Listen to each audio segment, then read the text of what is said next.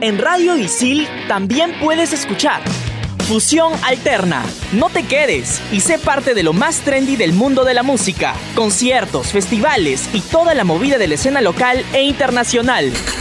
Fusión Alterna. Búscanos en Spotify como Radio Isil. Todos los deportes. Todas las voces. Un solo programa. En Radio Isil presentamos... En todas las canchas.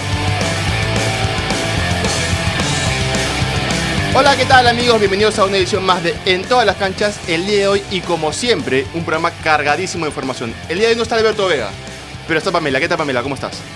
Hola Gabriel, bueno chicos, buenas tardes. La verdad, muy contenta de estar una semana aquí más y bueno, tenemos muchos temas para tratar el día de hoy. Por como, ejemplo, a ver, uno de que el Campeonato Nacional de Natación Artística eh, se celebra ya en Campo Marte este mes. Ajá. Leina, ¿qué tal? ¿Cómo estás? Hola, ¿qué tal chicos? También tenemos las fechas para el preolímpico de vóley. Mauricio, ¿qué tal? Gabriel, ¿qué tal? ¿Cómo estás? Bueno, tenemos que la selección de lucha ha conseguido 29 medallas en Santiago de Chile. Fernando, ¿estás acordando de Fernando de Petonito? Sí, sí, sí, ahí, ahí vamos, ahí vamos. ¿Cómo estás, Gabriel? Un saludo también para la mesa y para la gente que nos escucha.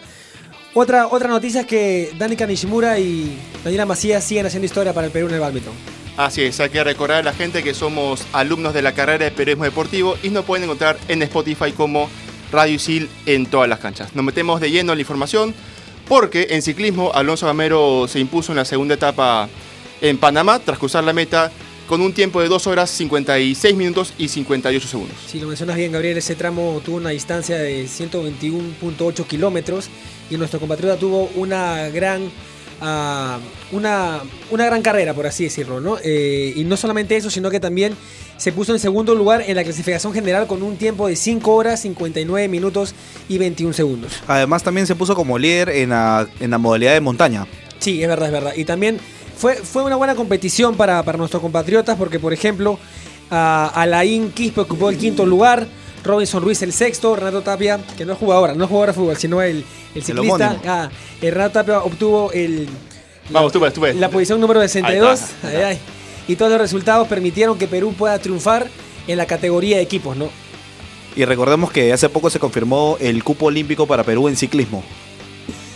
Además, este, bueno, no es una novedad, o no es un premio nuevo para Alonso Gamero, quien viene compitiendo desde el 2010 y en casi todos los años, en especial estos últimos años, es donde ha podido tener este competencias o quedar en primer lugar, ¿no? Pero es un arequipeño que viene ya desde hace casi, casi 10 años compitiendo y obviamente siendo uno de los más destacados. Así es, con este triunfo Alonso se ubica en el segundo lugar de la tabla general a solo 7 segundos de guatemalteco Julio Padilla. Eh, además, es el primer, hizo primer lugar en la categoría de montaña, como bien lo decía Mauricio hace unos instantes. Sí, también recordar que esta competición va hasta el día jueves 28 de noviembre, ¿no? Así que todavía no acaba. Vamos a esperar que también nuestros compatriotas sigan escalando posiciones y sigan manteniendo esta buena participación en esta competición. Así es. Otras que, que también viene siendo una muy buena competición, una muy buena, muy buen año, un muy buen cierre de año, más, más que un muy buen año. Son la, la dupla peruana Daniela Macías y Anega Nishimura que culminaron un, un tour de dos meses en los que se cansaron de, de traer medallas, tanto en dobles como Daniela Macías en, en singles, sumando puntos así para lo que será la clasificación a los Juegos Olímpicos de Tokio 2020. Recordemos que esta dupla nacional llegó hasta los cuartos de final en Lima 2019 y se quedaron a un partido de por lo menos obtener la medalla de bronce. Sí, Así es, también como lo hemos estado comentando en Surinam, ellas se enfrentaron a frente a las de Barbados, Moniata Riviera y Sabrina Scott, ganando por 2 a 0. Y como bien lo decía Gabriel, Daniela Macías también se alzó con la medalla de bronce en la modalidad de individuales. Ya acabó su tour, ha acabado todo el tour de dos meses que han tenido por todo el extranjero y actualmente se ubican en la posición 17 del ranking mundial. Ellas siguen buscando alcanzar la clasificación a Tokio 2020 porque la- las duplas que van a clasificar son las 16 primeras. Entonces ellas están a un paso nomás y que esperamos que ya el próximo año en los otros torneos que van a tener puedan alcanzar la clasificación. La segunda mitad del año, tanto para Danica Nishimura como para Daniela Macías, ha sido espectacular. Ah, y demostraron que el deporte te da revanchas. En los Juegos Panamericanos, como mencionaba Mauricio, se quedaron los cuartos de final. No pudieron acceder a una medalla, pero a partir de ahí han logrado dos medallas de oro, dos de plata y una de bronce. Como decías tú, que se cansaban de traer medallas en cada competición en la, en la cual participaban. Ha sido una curva positiva, una curva ascendente. medallas en Egipto, medallas en Bahrein, medallas en Alemania, medallas en Surinam. Pasaron por todos los continentes y en todos los continentes trajeron una medalla al país. Ahora, también eh, se demuestra o, o quedó demostrado una vez más que el trabajo psicológico es muy importante, ¿no? Porque ante una derrota así y ante un evento que me imagino que habrán esperado durante mucho tiempo los Juegos Panamericanos que se dieron en casa, una derrota o el no haber conseguido una medalla pudo haber significado para ellas un bajón anímico. Y sin embargo fue al revés, fue un envío anímico que les ha ayudado a poder obtener más medallas en sus siguientes competiciones. Así es, Yanina decía hace unos momentos que se ubican en la posición número 17, que clasifican los 16 primeros, pero ¿qué se viene para, para la dupla nacional? Actualmente se encuentran compitiendo en el Campeonato Sudamericano de Mayores en Ecuador, en Guayaquil. Así es, ese campeonato se, va, se viene realizando, comenzó el 21 de este mes y va a terminar el domingo 30, sábado 30 de noviembre, perdón, así que lo más probable es que también tengan un par de medallas más. Que estamos hablando un poquito de ese campeonato. Nuestra selección ha logrado el subcampeonato en la modalidad de por equipos en sub-19 tras superar a Ecuador y a Chile. Continuando con esta información del campeonato, eh, la delegación consiguió un total de eh, 14 medallas, que eso dio un, un buen desempeño de la delegación y se viene realizando un buen trabajo en la Federación de Badminton. No Así- solo, no solo en badminton, sino también en para badminton, hay que aclarar. Ju- justo ahí quería entrar, quería entrar al para badminton, porque si bien es cierto, Daniela Macías y Bianca Nishimura vienen trayendo medallas, viene consiguiendo triunfos, el para badminton no se queda atrás porque Perú conquistó 17 medallas en el extranjero. Así es, en singles los nuevos campeones, porque son en total cinco medallas de oro, pero los nuevos campeones en este continente son Ninton Quispe, Albert Puente y Jenny Ventosilla. Así, Lorena Poveda eh, se coronó campeona mundial en la categoría SS6, que es la categoría de estatura pequeña. Y además también, eh, junto a estos chicos también eh, han estado compitiendo en Japón eh, todos los campeones panamericanos de badminton, como Pedro Pablo de Pedro Pablo de Dinatea, por Ajá. ejemplo, han estado teniendo una base de entrenamiento en Japón buscando su clasificación para Tokio.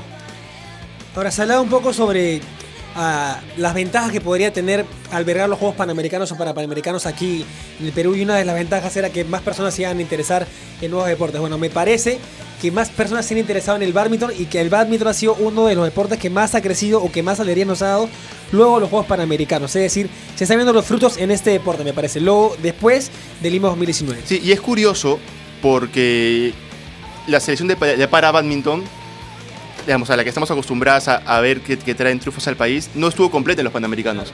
Porque, por ejemplo, estuvo Pedro Pablo Dinatea, pero no estuvo Elena Poveda. Sí, porque no, su categoría no, no, no Su- está incluida su de categoría los no Panamericanos. incluida y aún así Elena Poveda demostró que a pesar de no por- poder participar en los Juegos Panamericanos de Lima 2019, eh, es una gran badmintonista. Sí, para eh, badmintonista. Está, Entonces, está, está en- no estoy seguro si sigue en el, en el primer lugar, pero está, está por ahí. Está Es la actual campeona mundial. el actual campeón mundial. Entonces, Sí. no, no se quedó atrás. Pero no, no me quiero alejar mucho del deporte de raqueta, Ay, ay, ay. porque volvió un grande. Volvió probablemente el segundo mejor tenista de la historia del país. Vuelve a la selección nacional. Así es, Luis Horna se, a partir del próximo año se convierte en asistente técnico de la selección que va a competir en la Copa Davis. Luis Horna que estuvo, no quiero decir desligado en su totalidad, pero estuvo por ahí un poco separado, se dedicó más a lo que es el Ironman, se dedicó a otros deportes, pero finalmente el tenis pudo más Sí, y claro. regresa a la, a la selección. Eh, Es, es- es su pasión, ¿no? Eso yo creo que es, su- es su deporte rey, por así decirlo, para él, ¿no? El, el tenis. Ah, lástima, que se lasti- lástima que se lesionó eh, cuando Perú estaba ya en el grupo mundial jugando con España. Se lesiona, tiene que jugar Matías Silva por él contra Nicolás Almagro. No pudo disputar ese partido él. Pero qué bueno que ahora tenga la oportunidad de formar parte del comando técnico de, de esa selección, ¿no? Latupi Venero es el, el actual capitán de la, de la selección, va a ser asistido ahora por, por Lucho Horna, que Lucho Horna, cuando les bien decía eh, Fernando, formó parte de, este- de esta selección de tenis que logró el ascenso a, a la, a la Serie Mundial. Es más, él gana el partido definitorio. Él, Claro, él le gana a Le Bielorrusia, gana a Max Mirny de Bielorrusia. Y ese equipo está comandado, capitaneado, por quien creo yo es el máximo exponente de tenis nacional que es Jaime Izaga. Así es, Jaime Isega que logró importantes victorias dentro del circuito mundial ATP e incluso en un US Open eliminó a, a Pete Sampras, que es la, la máxima Claro. figura norteamericana del tenis. Ahora, Horna no se queda atrás, ¿ah?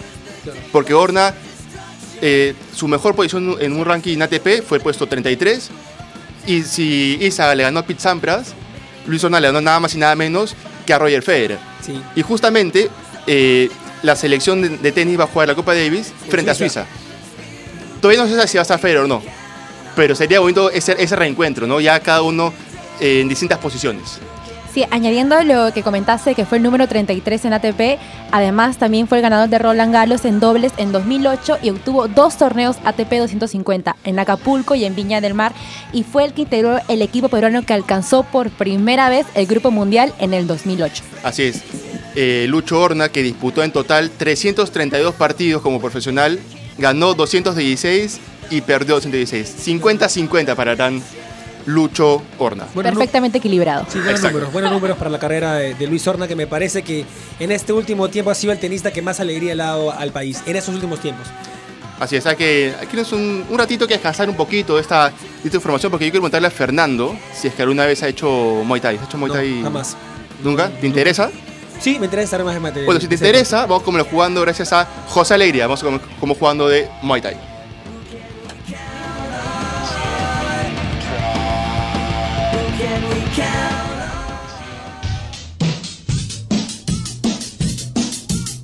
Mi nombre es José Alegría, practico Muay Thai hace un poco más de dos años. Eh, lo descubrí porque yo practicaba kickboxing, que es algo parecido, pero me di cuenta que el Muay Thai era un poco más completo.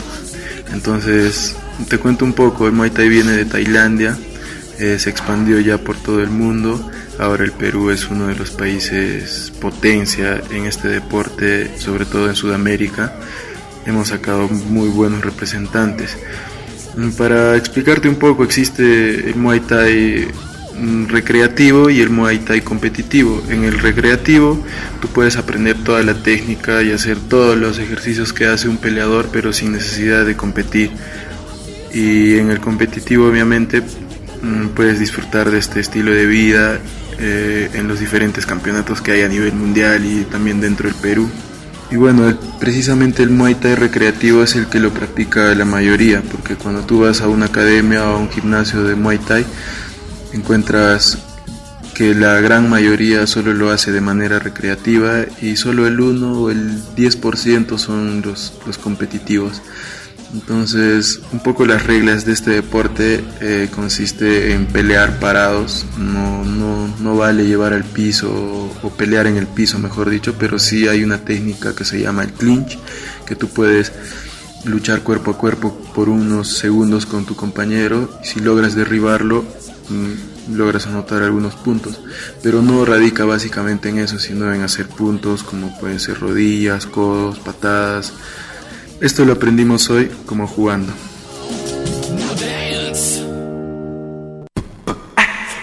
Estás conectado a Radio Isil. Radio Isil.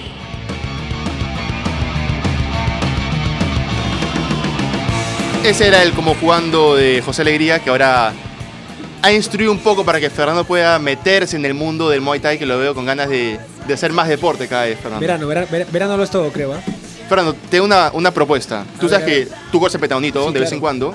Yo estoy empezando a, a correr. Sí, te he visto en tus redes sociales. Sí, claro. que estás poniendo ahí, poco a poco, pasito Poco a a pasito. poco, pasito a pasito. ¿Qué te parece si nos juntamos en la semana y vamos a a dar un pa- una vueltita de pentaunito para comenzar? Ya, ¿Te ya parece? me, me parece una propuesta indecente, pero me parece buena. No, no, esto es una to- totalmente decente. Vamos a ir a correr, Fernando. ¿Qué pasa? No, no sé, no sé. Vamos a ir a correr, a hacer deporte, porque en todas las canchas todos hacemos deporte. ¿ah? Ah, sí, de todas maneras, hasta Mauricio. Hasta Mauricio hace deporte. Mauricio juega su pichanga todas las semanas. El día, el día de hoy tiene una, pichanga que ya le declaró la guerra a Oscar Castro. ¿ah? Ah, sí, sí, le sí, sí, la sí, guerra gané, Oscar sí, Castro. Porque dice que es un poco machetero Oscar Castro, ¿no? Sí, en los últimos, en los últimos partidos me ha estado metiendo patadas. Ya, hoy día me toca. Ahí está. Oscar Castro que- Felizmente que no hacen programa juntos, ¿ah? Felizmente, felizmente. Pero bueno, ya, hay, hay que volver a la información y ponernos serios, porque tenemos información sobre tenis de mesa, Yanina.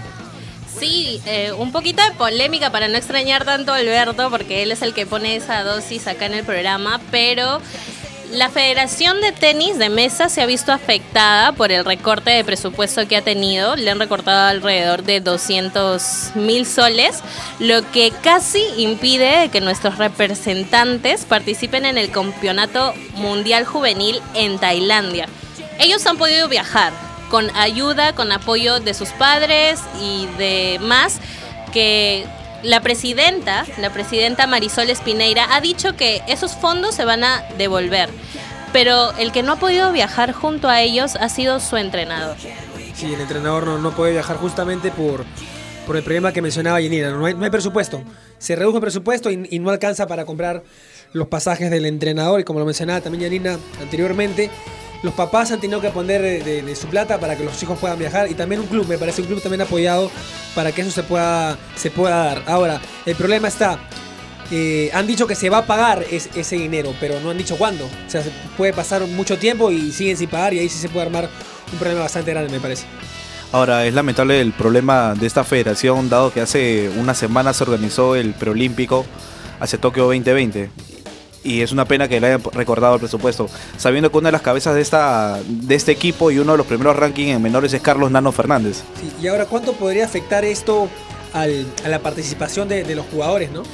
Es más, eh, ya disputaron sus dos primeros partidos y cayeron por 3 a 0 en ambos. Sí, claro. O sea, psicológicamente te mueve, ¿no? Es como que estás entrenando y aún estás en la en, en- en esa duda si vas a viajar o, o no vas a viajar y al final estás lejos de, de poder a- a- a obtener tu, tu- tu mayor nivel. Un, deporte que está en, en ascenso, como bien lo decía Mauricio Carlos Fernández, le trae logros al país, eh, no deja bien parados. Y de pronto sucede esto y, y nos quedamos todos. ¿no? ¿Qué, qué pasa? ¿no? ¿Qué está pasando con, con el deporte a nivel nacional? Porque si bien es cierto, los deportistas traen muy buenos resultados, a nivel de, de federaciones, a nivel de, direc- de directiva, digamos, digámoslo así, estamos flaqueando un poco ahí, ¿no? Así es, y todo esto viene vinculado a, a lo que es el apoyo al deportista. Eh, lo hemos tenido en muchos programas, hemos conversado incluso sobre el caso del, del PAD, del retiro de, de deportistas. Todo esto viene, eh, es un conjunto, no hay, no hay el suficiente apoyo para el deportista en el país. Así es. Todo comenzó, como bien lo dice Mauricio, con este problema de- del apoyo al deportista, la renuncia de, de Renato Suito a la presidencia del IPD, Sebastián Suito. Perdón.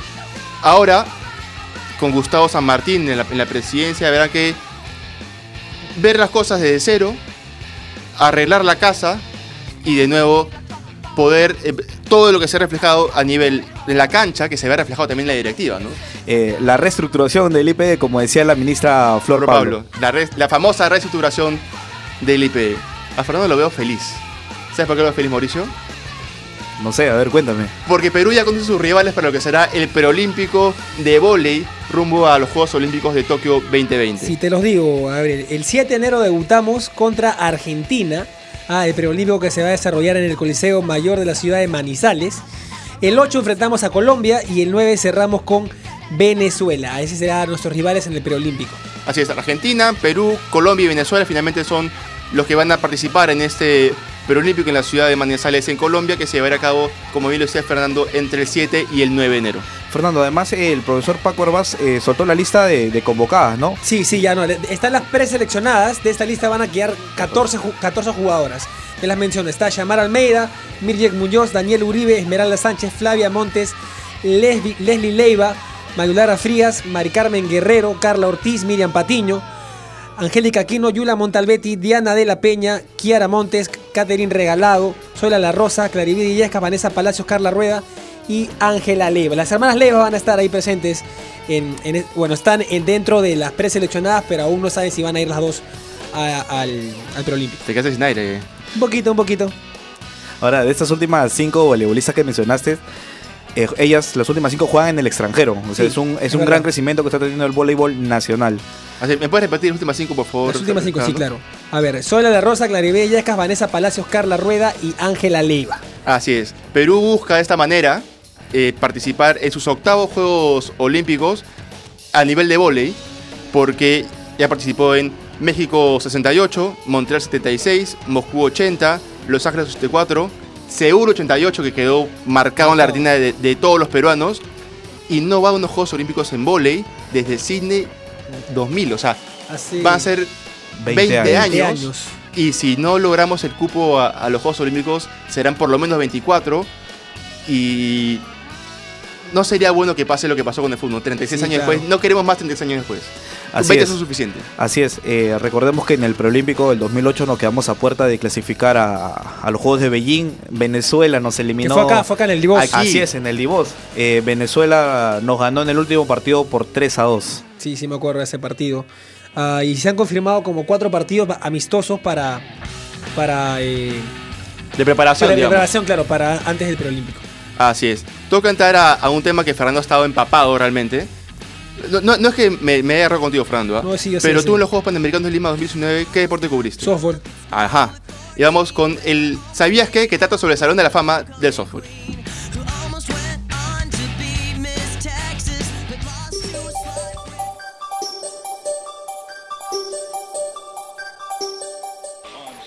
¿Sabías que? El Salón de la Fama de la Federación Internacional de Softball recluta nuevos miembros cada dos años desde el año 1981. Entre ellos se encuentran diversas figuras, desde jugadores, entrenadores, árbitros y administradores hasta la categoría del servicio meritorio. Los nominados al Salón de la Fama son considerados por la comisión de la ISF y la votación se lleva a cabo en el Congreso Internacional de ese mismo año.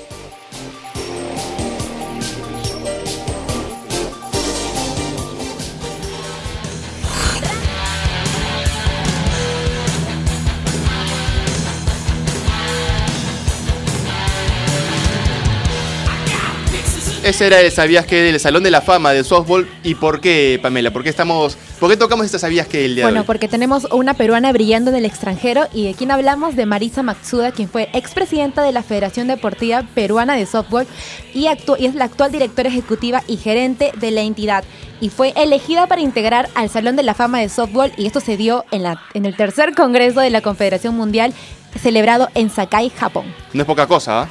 Un, un- el softball es un deporte que ha estado relegado por mucho tiempo y que a raíz de los juegos, y gracias a Fernando que estuvo presente en softball, ha ido, ha ido creciendo. Ju- Junto al, badminton, junto al badminton me atrevería a decir que es el, el- el deporte que más ha crecido. Hacia Genina, tienes un poquito más de información por ahí. Sí, porque nuestro país este año ha sido sede de muchos eventos de gran magnitud, pero también va a ser sede de la Confederación Mundial de, perdón, de la Copa Mundial de Softball Femenino Sub-18, ya que la Confederación Mundial de Béisbol y Softball lo anunció y que se va a realizar del 21 al 30 de agosto del próximo año en el Complejo Deportivo de Villa María del Triunfo, donde fue también el softball de los Juegos Panamericanos.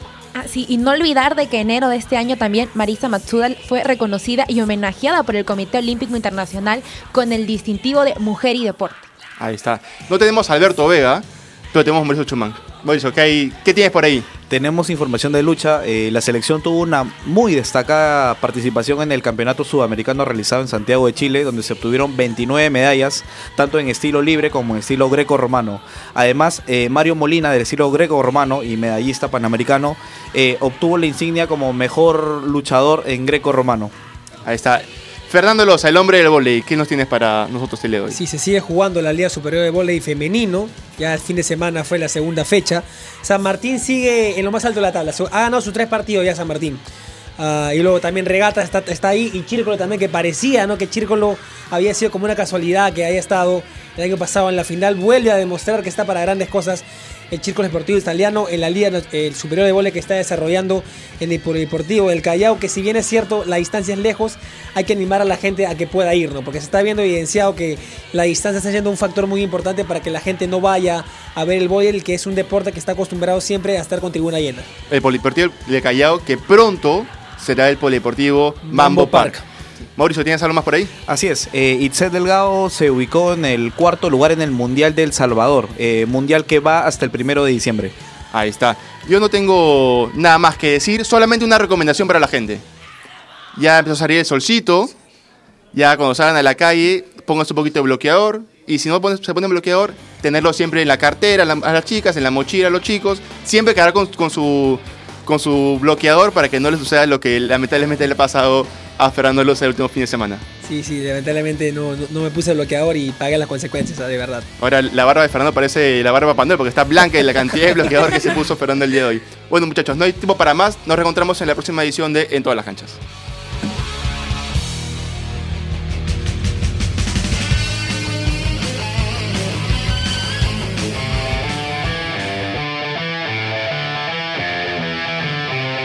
Radio Isil presentó En todas las canchas.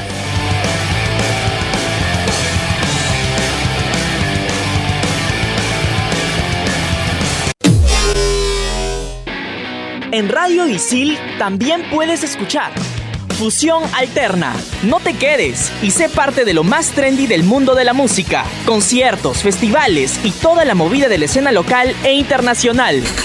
Fusión Alterna. Búscanos en Spotify como Radio Isil.